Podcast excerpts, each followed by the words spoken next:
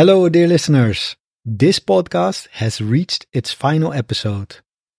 I've started a new podcast titled Build Your English, which you can find at patreon.com slash build your English.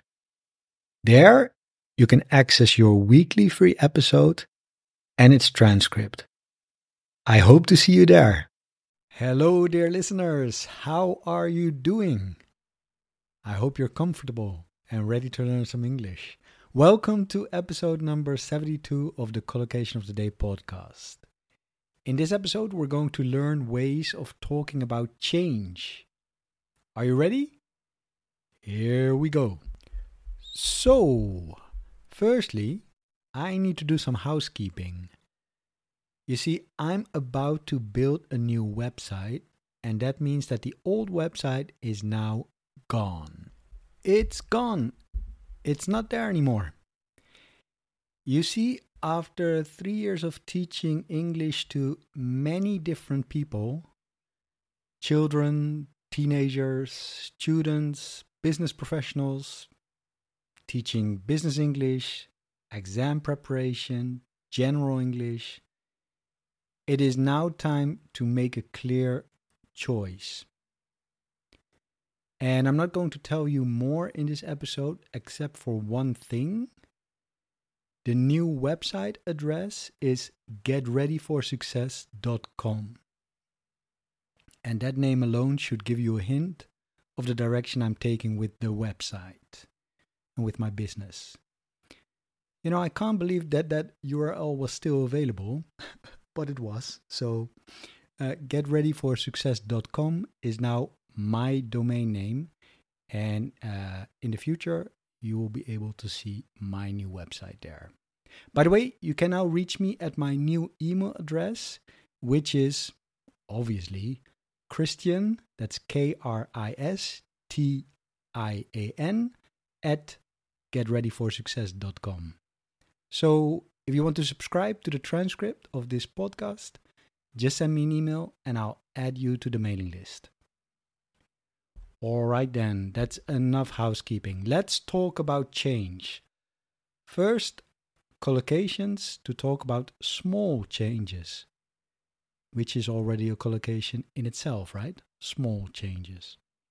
First one I made a few adjustments to the gears and my bike works much better now. I made a few adjustments. Yeah. You can also make a few adjustments to the program, yeah, or to the course. Just remember you're talking about a small change here or small changes. Next one.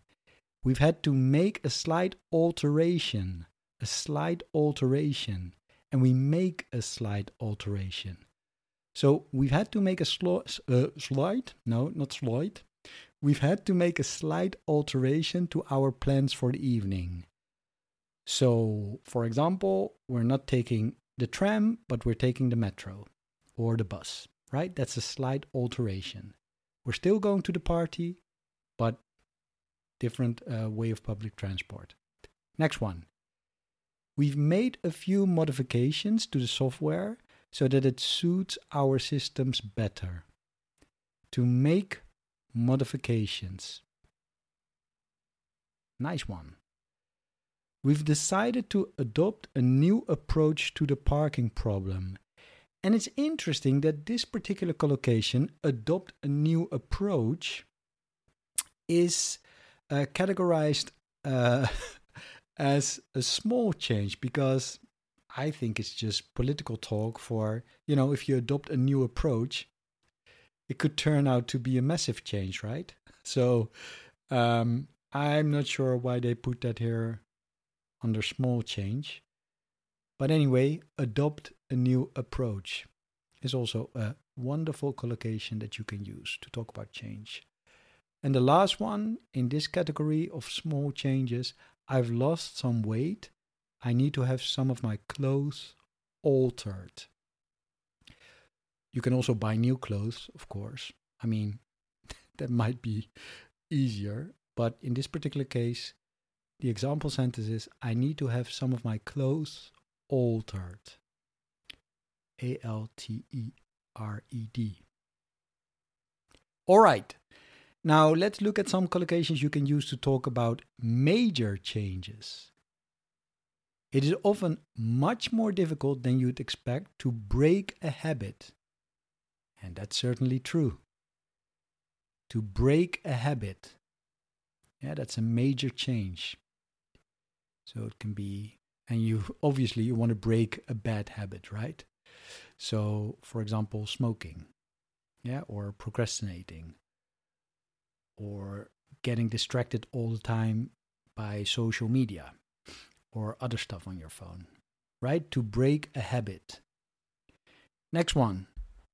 And this one is uh, informal. This is quite informal. Kristian helps students who want to kick the habit of procrastinating, who want to kick the habit. Yeah, to kick the habit, in this case, of procrastinating.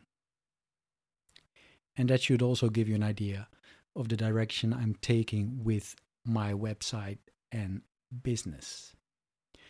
Next one. The internet has revolutionized revolutionized the way people do research. That's definitely true. Revolutionized the way people do something. Next collocation. Her grandparents converted to Christianity in the last century. To convert to something, that's also a major change. Yeah? In this case, converted to Christianity. And then the last example sentence with a collocation that describes a major change. Yoga has the power to transform the way we feel to make a positive change. Yeah? So the power to transform something, in this case, the way we feel. Nice one. Some nice chunks of language here. And now it's over to you. And this time it's simple yet super effective. You just pick five collocations that you've just heard and you make your own personal sentences. So, in my case, I could write something like I want to help students break bad habits and build good habits. Or I want to help students break bad habits and build good ones. Right? Now, do your best because practice makes progress. Okay, then, this is it, dear listeners. Thank you for listening. As always, it was a real pleasure to share my English learning habit with all of you, and I hope you enjoyed this episode and that you learned something new. Now, don't forget to take care of yourself and each other, of course. Bye bye. Oh, and one more thing. You might have heard that I have a new podcast. It's called Build Your English. Every week, from Monday to Friday, I publish 10 minute lessons that teach English in a fun and effective way.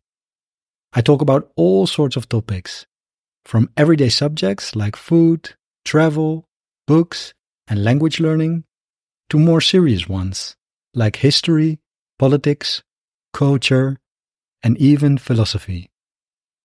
The episodes are spoken at a speed you can understand and come with downloadable MP3 files and PDF transcripts.